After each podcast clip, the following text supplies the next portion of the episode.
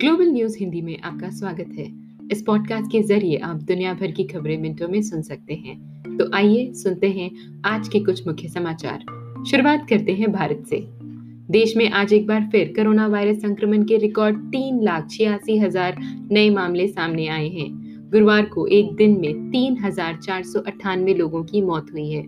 वहीं दिल्ली, कर्नाटक और तमिलनाडु सहित कई राज्यों ने कोरोना वायरस टीकाकरण अभियान के तीसरे चरण को स्थगित कर दिया है, जिसके तहत 1 मई से सभी 18 साल से अधिक उम्र के लोगों के लिए वैक्सीनेशन रोल आउट किया जाना था।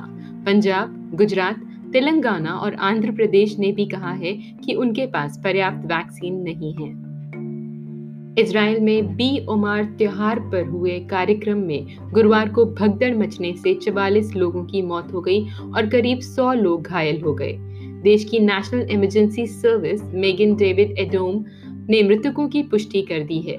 इसराइल के प्रधानमंत्री बेंजामिन नेतन्याहू ने इस हादसे को एक दुखद घटना बताया है। कोरोना वायरस की शुरुआत होने के बाद माउंट मेरोन में आयोजित हुआ बी उमर त्योहार सबसे बड़ा कार्यक्रम था। वायरस के खतरे के बावजूद इस त्योहार में शामिल होने के लिए दसियों हज़ार की संख्या में लोग देश भर से माउंट मेरॉन पहुँचे थे।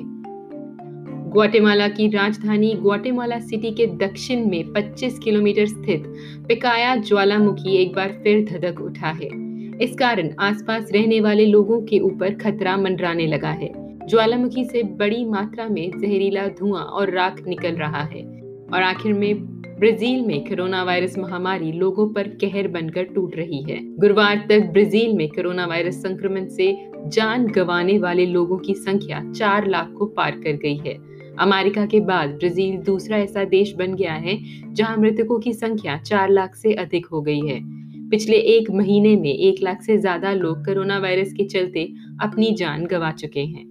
स्वास्थ्य विशेषज्ञों ने चिताया है कि सर्दियों के आने पर हालात और भी ज़्यादा भयावह हो सकते हैं। इसी के साथ आज का ग्लोबल हिंदी न्यूज़ समाप्त होता है। सुनने के लिए बहुत बहुत धन्यवाद।